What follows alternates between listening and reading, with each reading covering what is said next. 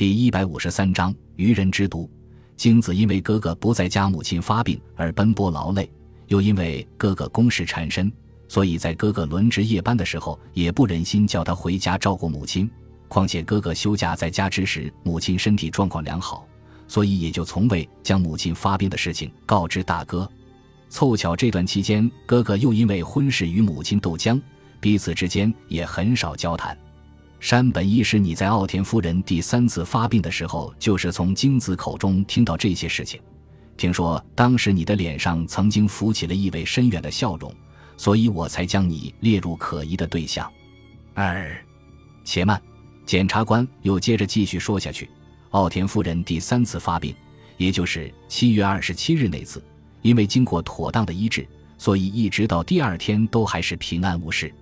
山本医师为了防止二十九日奥田夫人又会发病，所以就开了一包方剂，大约在上午十时左右派了学仆拿到奥田家去。但是不知道是药效不够还是怎么地，奥田夫人在十一时又开始忽冷忽热的，接着又开始呕吐。因此到了下午两点左右，京子又延请山本医师到家里为母亲治病。那天因为你坚称早上所给的药方绝对不是引起夫人发病的原因，然后也没告知奥田家人就行踪不明，所以京子又慌慌张张地延请其他医师来诊治。可惜奥田夫人的容貌已经变了样，到了下午三点半就去世了。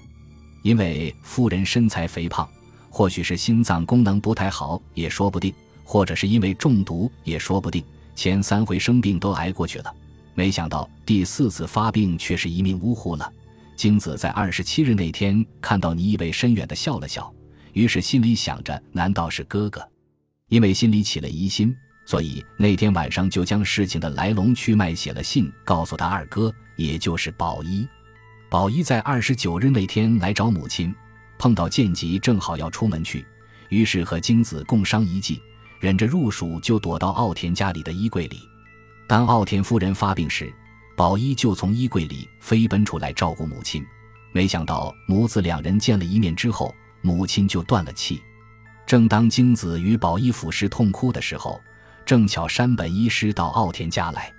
据描述，当你听到夫人的死讯时，露出十分惊讶的表情，并且大声地喊说夫人是被亚砷酸毒死的。接着就开立死亡诊断书，死因是亚砷酸中毒。夫人之死当然惊动警方，并且解剖尸体来查验死因。从前后的事情看来，剑吉涉嫌重大，所以我们就将他拘提起来接受调查。如何？到目前为止，我说的都没错吧？金村检察官说完，又拿手巾将额头的汗水擦了擦，然后看了看署长，又瞄了山本医师一眼。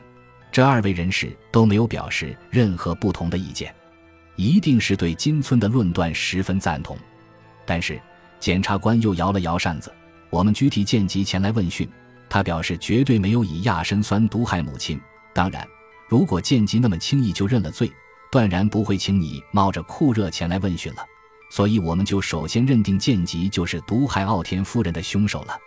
就这件杀人案情而言，我首先考虑到的就是凶手的杀人动机。针对见吉的立场来做分析。剑吉因为与女友的婚事被母亲所拒，所以才萌生杀机。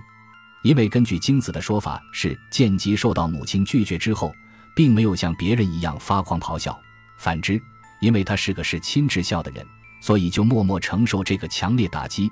外表的言行举止看起来或多或少有些异常，所以如果断定他因此策划出这桩骇人听闻的杀人案件，其实也是很合理的推断。可是剑吉却强烈否认杀害母亲，因此我再次分析剑吉杀人的间接原因，也就是得从剑吉的女友 M 服饰店员的事情追溯起。这个女店员名叫大岛荣子，有着白皙的圆脸，以前曾经担任 S 医院的护士，因为面貌姣好，引起众多医师们的追求。为了摆脱医师们的纠缠，所以才改行至百货公司担任店员。对了。提到 S 医院，山本医师，你在自行开业之前，听说好像也是医院的医生呢。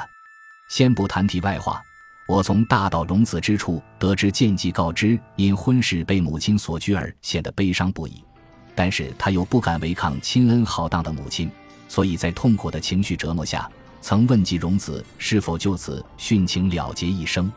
但是荣子却小以大义，若是我们就此魂断天涯，反而更是不孝。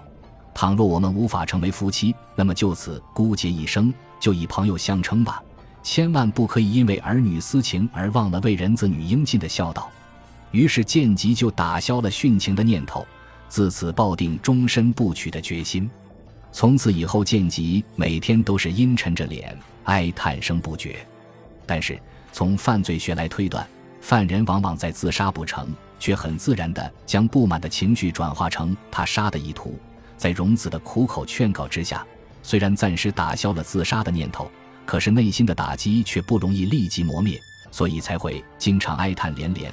假使这股哀叹的怨气凝结起来，让内心化成冰霜的话，谁也不敢担保不会因此形成杀人的动机呢。总之，剑吉是目前嫌疑最大、杀人动机最明显的人。其次，我们所要讨论的是剑吉用什么方法来达成杀人的目的。我们认为剑吉的杀人方法是突发事件所促成的，也就是奥田夫人突然发生怪病，像是恶寒、发烧。呕吐以及拉肚子等都是怪病的主要症状，而且都是在剑吉出门值夜班，而且一定出门后的两小时后才开始发病。在奥田夫人第三次发病的时候，引起山本医师怀疑是否是因为亚砷酸引起的中毒。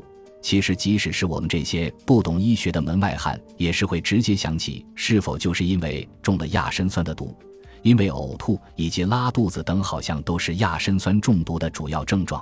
不过，接着大家怀疑的是剑吉是用什么方法在奥田夫人的食物当中投入亚砷酸的呢？而且，奥田夫人在前三次发病都可以平安康复，可是，在第四次发病之后却再也回天乏术了。根据这些现象，不难推断，剑姬在前三次所投下的亚砷酸的剂量不足以致死，但是第四次量却要了老夫人的命了。如果从犯人的立场来设想，前三次投药是为了让奥田夫人饱尝生病的痛苦，然后在第四次才投下致死的药量。然而，凶手却犯了一个很大的错误，那就是选择亚砷酸来作为杀人的凶器。依据片田博士的说法，西洋各国将亚砷酸称为“愚人之毒”。如果以亚砷酸来杀人的话，因为亚砷酸中毒的症状很容易分辨，只要解剖尸体，就很容易找出原因来。所以，只有笨蛋才会以亚砷酸来作为杀人工具。从这次的命案来看，凶手也是干了一件蠢事，也就是投下亚砷酸，以至于引起山本医师的怀疑。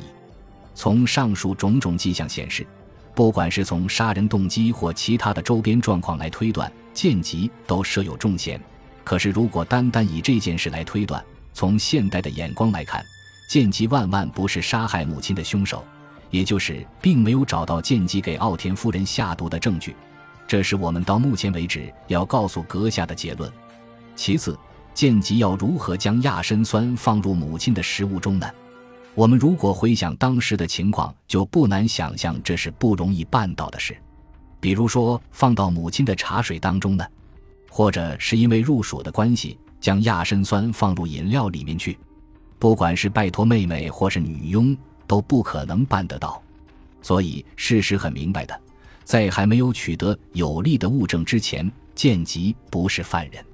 同时，我们即使已经搜集了有关剑吉的各种证据，但是独缺这一项，所以与其苦苦寻找证物，倒不如说我们已经又发现了另外一个新案情。如果将剑吉剔除于嫌疑犯之外，我们会先想到是不是因为奥田夫人想要自杀。所以自行以亚砷酸了断，但是一直没有找到足以支持这个推断的论据，因为奥田夫人没有自杀的理由，而且如果奥田夫人想要自杀的话，只要一次就足以饮毒身亡了，根本不需要经过四次来苦毒自己。若非是精神状况异常的人，绝不会做出这样的事来。而且，如果奥田夫人不是自杀身亡的话，还有另外一个因素要考虑。那就是奥田夫人的病是不是中了亚砷酸的毒所引起的？虽然奥田夫人前后有四次发病的记录，然而这四次都是相同的病因吗？我们不可以任意武断去臆测案情。